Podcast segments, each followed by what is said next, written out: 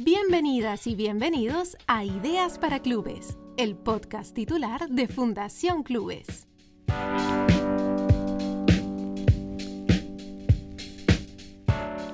Escúchanos y comparte este podcast a través de las plataformas y redes sociales de Diario Titular. Cada día te leo más.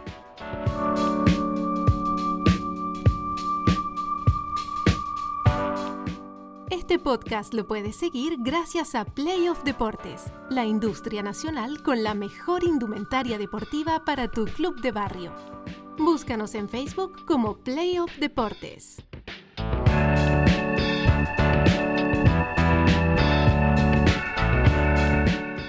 Hola, ¿qué tal? ¿Cómo están? Bienvenidas y bienvenidos a esta nueva edición del podcast titular Ideas para Clubes. Mi nombre es José Becenilla y me acompaña Álvaro Burgos el día de hoy y vamos a conversar de un tema relevante que desde la Fundación Clubes nosotros lo observamos de la siguiente manera. Hay tres oportunidades que se presentan en los clubes de barrio. Uno es la organización territorial de la gente que forma parte de los clubes de barrio. La asociatividad está permitida y promovida en los clubes de barrio. En segundo lugar, la inclusión de las mujeres. Los clubes permiten avanzar en términos de equidad de género. Y en tercer lugar, y esto tiene que ver con lo que vamos a conversar el día de hoy, es un espacio de formación para la temprana edad y de encuentro y sociabilidad también para la tercera edad. Es decir, abarca etariamente un rango muy amplio y formativo y en términos de sociabilidad los clubes de barrio, tanto para la tercera edad como para los niños, niñas y adolescentes. A propósito de este tema, ya nos vamos a introducir con los titulares de contexto que los presenta Álvaro Burgos. Álvaro.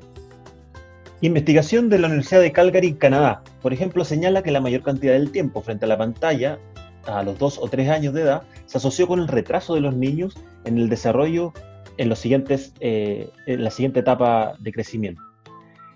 Otro tema relevante, el programa Crece Contigo del Gobierno de Chile posee un manual de buenas prácticas de los niños frente a las pantallas, en lo cual no se muestra como sustituto la práctica deportiva, en el mundo privado, por ejemplo, también encontramos, José, eh, en la compañía BabySec de CMPC, algunos apartados de cuidados para padres y madres, eh, donde la, el uso de pantalla provoca una excesiva información y dificultad o incapacidad para procesarla, aumenta el sedentarismo, eh, genera las dificultades para concentrarse y disminuye la comunicación. Para reforzar esto, tenemos las palabras de Carolina Pérez, educadora de párvulos y máster en educación, que nos va a entregar algunos indicadores de, esta misma, de este mismo problema, las pantallas y cómo lo vamos vinculando con el eh, sedentarismo. A ver.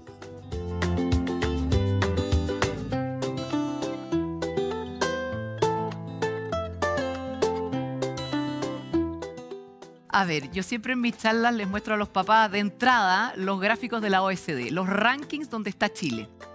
Y con eso uno puede sacar más o menos los cálculos de cómo estamos. Chile es número 2 en obesidad del mundo.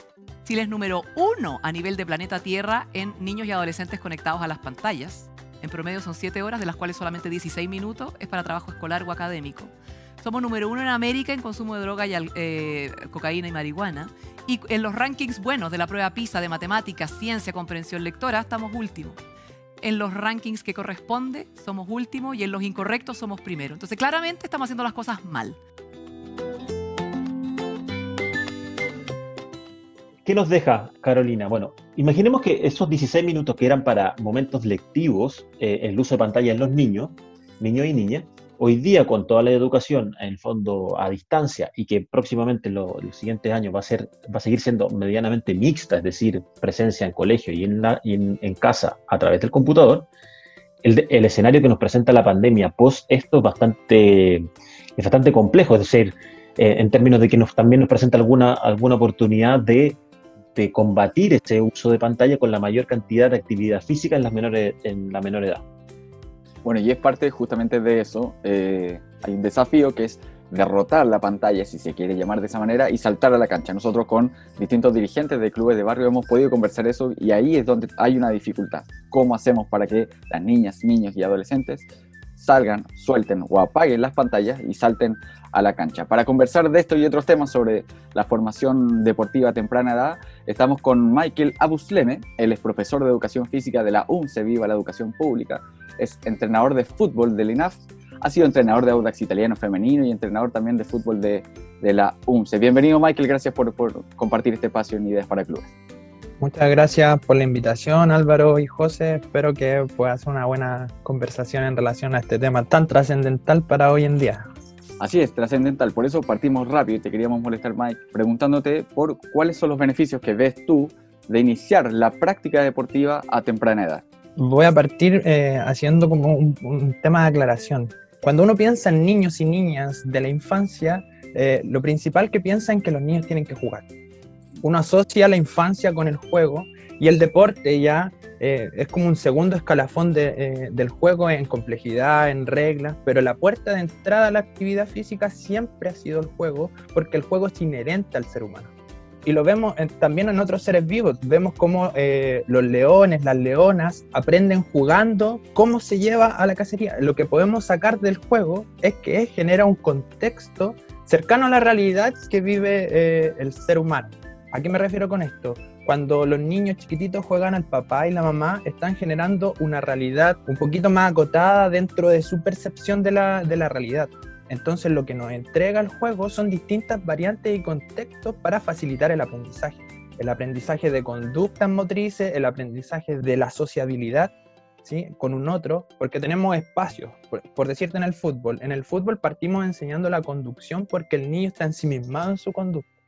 No entiende que hay un contexto aledaño a él donde hay más compañeros, compañeras posiblemente, entonces, desde ese punto vamos eh, eh, enseñando en relación a las fases de aprendizaje y cómo ellos aprenden con ellos mismos, con otros y entre otros.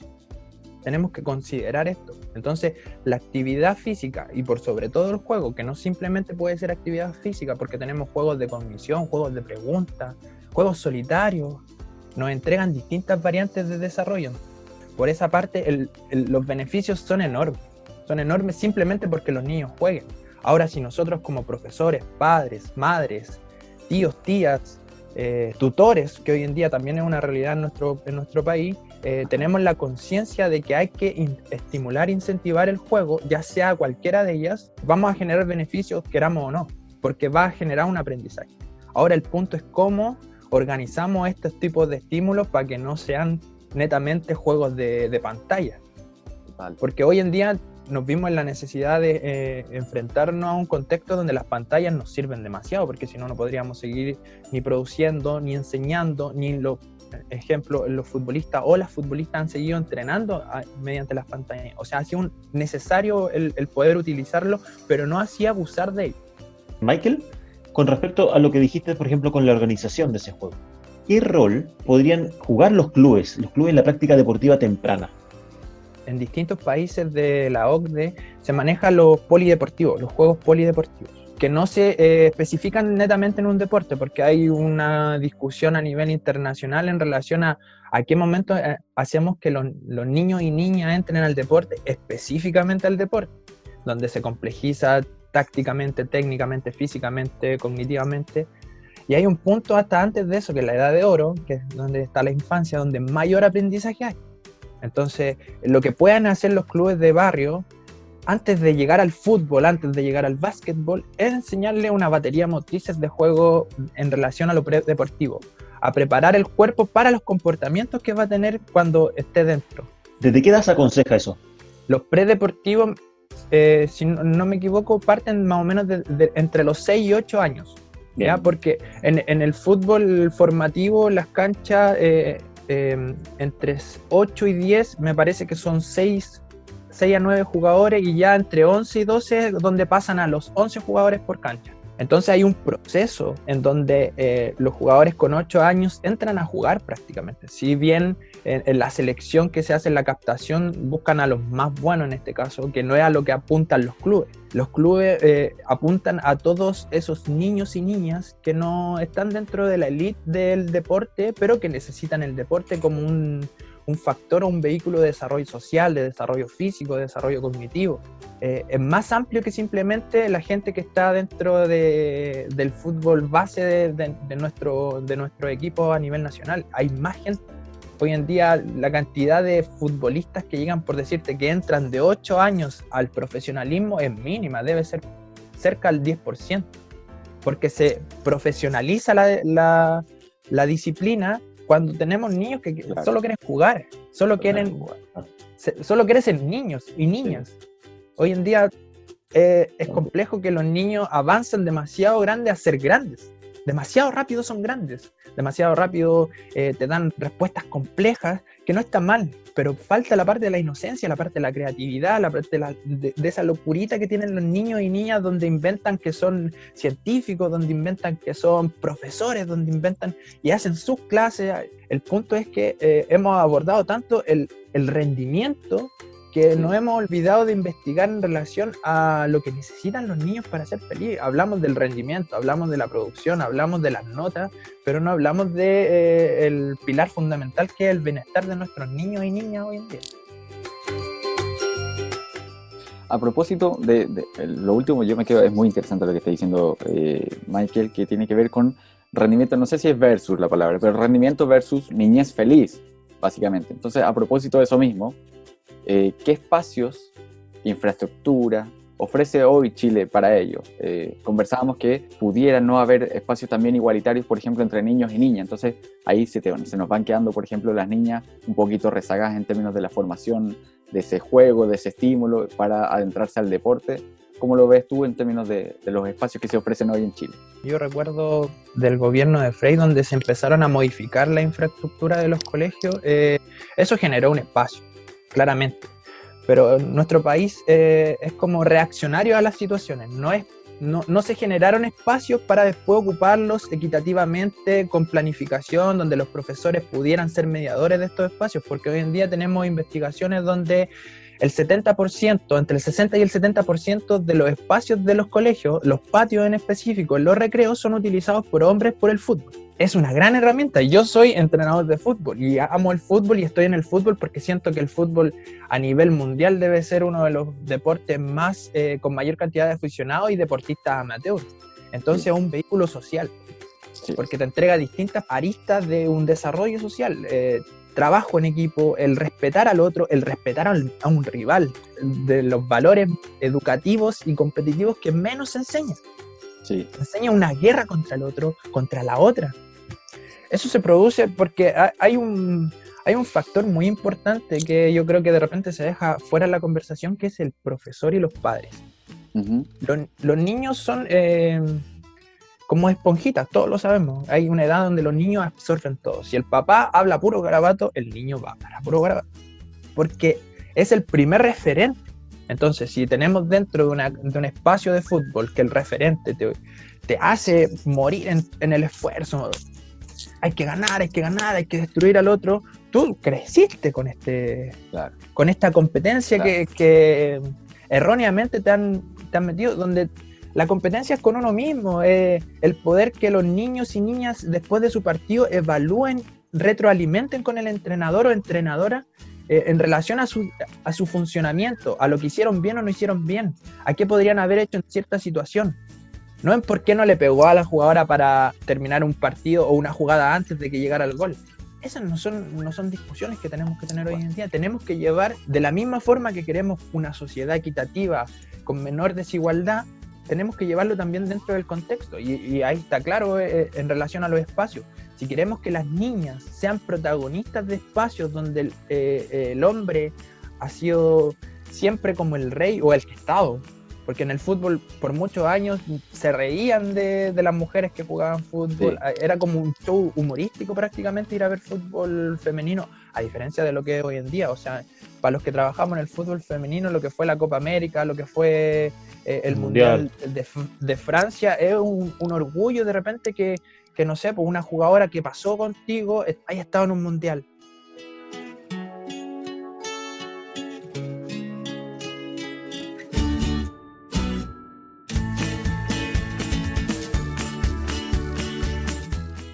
Tenemos una Bárbara Piñilla con opinión política, con, con opinión deportiva, a un Arturo Vidal que está en la palestra siempre por problemas. Ah, Entonces, si nosotros hacemos que desde la base nuestros referentes y nuestras referentes sean eh, personas integrales, no, no podemos quedarnos simplemente con que tenemos el espacio.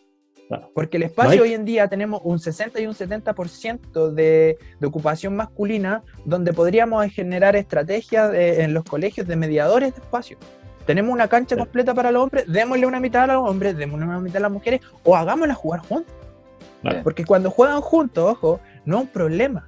Empiezan a, equipararse las conceptualizaciones en relación al espacio del otro, a cómo respeto el espacio del otro, siempre y cuando el profesor o profesora, entrenador o entrenadora, lo guíen hacia eso. Si yo le digo a un niño, no puedes permitir que una mujer te haga cuerpo, estoy en un error. Pueden hacerse cuerpos, pero tienen que ser limpios en, la, acción de hacer el cuerpo. Michael, en este, en, el, país, ¿cómo podríamos, en el fondo, eh, mejorar, mejorar este, este, ¿Cuál sería el camino para mejorar esto? Desde la iniciación temprana, el rol del club de barrio, los espacios que existen, aumentar los espacios deportivos obviamente tendría, tendría el máximo sentido, pero ¿cuál sería tu camino de ir mejorando? Una receta cortita, así, tres cosas que tú crees que es el camino para mejorar esto. Siento que el gran problema que tiene este país es que es reaccionario. Es decir, tenemos, por ejemplo, tenemos una alta cantidad de femicidios y recién ahí sale el nombre de una ley con una persona que ha sido asesinada. ¿Qué, necesitamos? Hoy en día tenemos todos los datos. Tenemos todos los datos que somos lo peor en lo que no hay que ser peor y somos lo mejor en lo que no hay que ser mejor. Entonces, si tenemos los datos, tenemos la infraestructura, ¿por qué no hacemos el paso a paso? Si, hubo un gobierno o hubo alguien que pensó que necesitábamos que, las, que los colegios, las canchas y, la infraestructura fuera mejor, es un primer paso, pero nos quedamos ahí. Es como el CAE. Hicimos el CAE para abrir una puerta, pero pasaron 20 años que le permitimos a las empresas hacerse cargo de esto, que ganaran plata, pero nadie mejoró la calidad de la educación. Desde el deporte mismo, ¿qué necesitamos? Primero, entrenadores o profesores mejor formados en esto, con, con una acción no netamente futbolística, que, que se entienda que el fútbol es más que eso, es más que un deporte, es más que hacer goles. Tenemos compañerismo dentro del fútbol, tenemos amistad dentro del fútbol. Hay una frase que a mí me encanta, que la tiene Albert Camus, que es un poco eh, machista en ese, en ese pensamiento porque habla solo de hombres, pero podemos modificarla en que dice que todo lo que conozco en relación a las buenas costumbres y los buenos hombres se lo debo al fútbol. Yo puedo decirlo de forma distinta, que todo lo bueno que he conocido en mi vida, también lo malo, pero mayoritariamente bueno, eh, lo conozco gracias al fútbol y a las personas que participan en eso.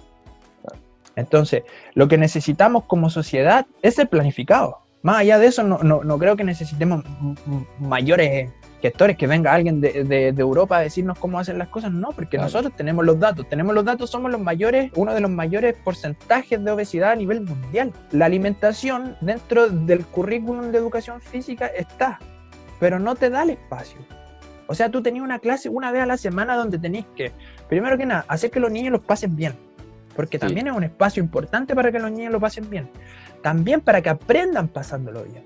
Más encima, después de eso, tenéis que enseñarles higiene, alimentación, tenéis que enseñarles formas correctas de cómo pueden desarrollarse en su cuerpo, desde la expresión corporal, desde el entrenamiento, desde el juego. La, educación física es tan amplia que necesita tanto espacio, sin desmerecer a las demás, que para mí son todas importantes, pero si está comprobado que eh, los niveles de, cognición en relación a las matemáticas, el lenguaje y todas las ciencias duras, por decirle, y las humanidades, se benefician por la actividad física, ¿por qué seguimos teniendo tan pocas horas de actividad física? Los clubes, hoy en día, teniendo buenos profesores, buenos, eh, buenos entrenadores, podemos generar una batería enorme, no solo de futbolistas, hombres y mujeres, sino de personas integrales. De personas. de, lo, que no, de lo que no estamos tomando en consideración en el colegio, porque en el colegio, ¿qué el CIMSE de matemáticas? ¿Qué el CIMSE de lenguaje? ¿Qué prepárate para la PSU? Y lo último es cuando te preparáis para personas, cuando te, te topáis con profesores, hombres o mujeres, que son distintos, que van a, lo, a lo medular, porque al final el contenido está en todos lados.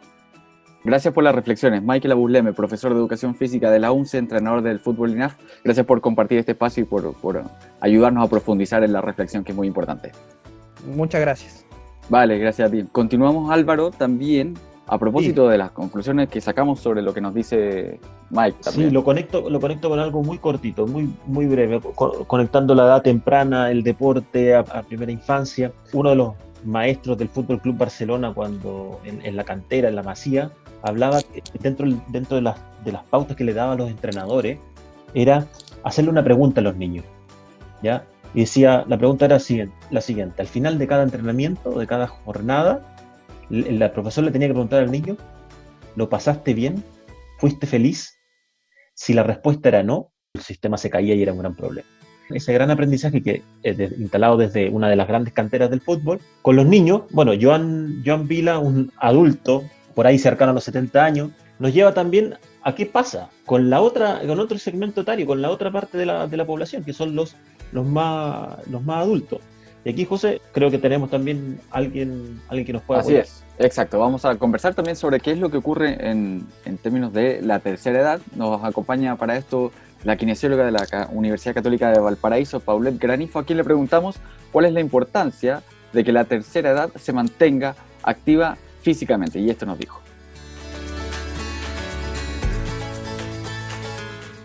La práctica habitual de actividad física es fundamental en las personas mayores ya que nos ayuda a mejorar funciones cardiorrespiratorias, potenciar el sistema musculoesquelético y también nos ayuda a disminuir el riesgo de desarrollar enfermedades crónicas. También ayuda a sociabilizar con el entorno, a mejorar el ánimo de las personas y reducir el riesgo de desarrollar deterioro cognitivo.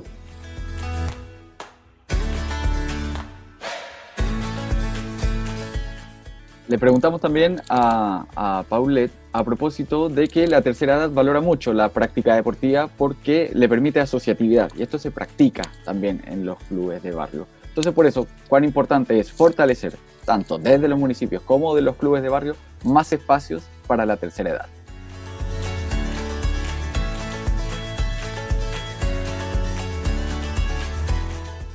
Es muy importante fortalecer espacios comunitarios gratuitos para potenciar la actividad física en las personas mayores, ya sea por parte de la municipalidad como clubes deportivos. Ello potencia la sociabilidad de las personas mayores y además tiene innumerables beneficios para la salud de ellos, por lo que previene el deterioro en la salud física y mental, ayudando así a que las personas se mantengan mucho más tiempo activa y se involucren en, en la sociedad y en los espacios comunitarios.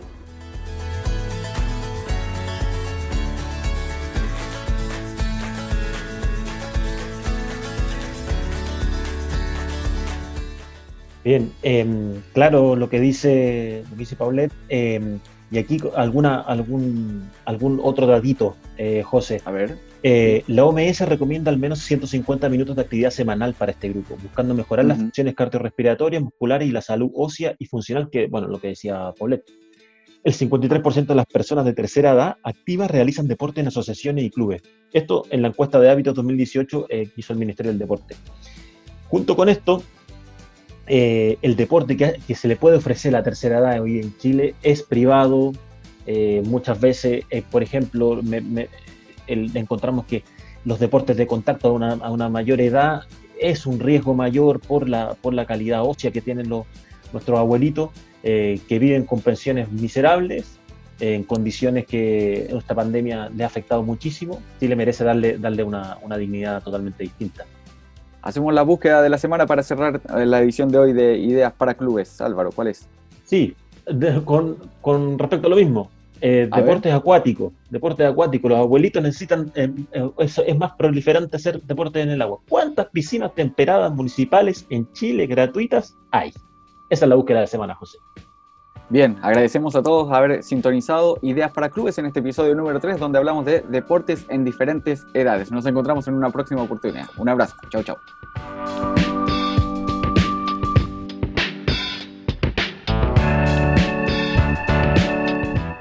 ¿Quedaste con gusto a poco? El próximo miércoles estamos de vuelta con un nuevo capítulo de Ideas para Clubes, el podcast titular de Fundación Clubes.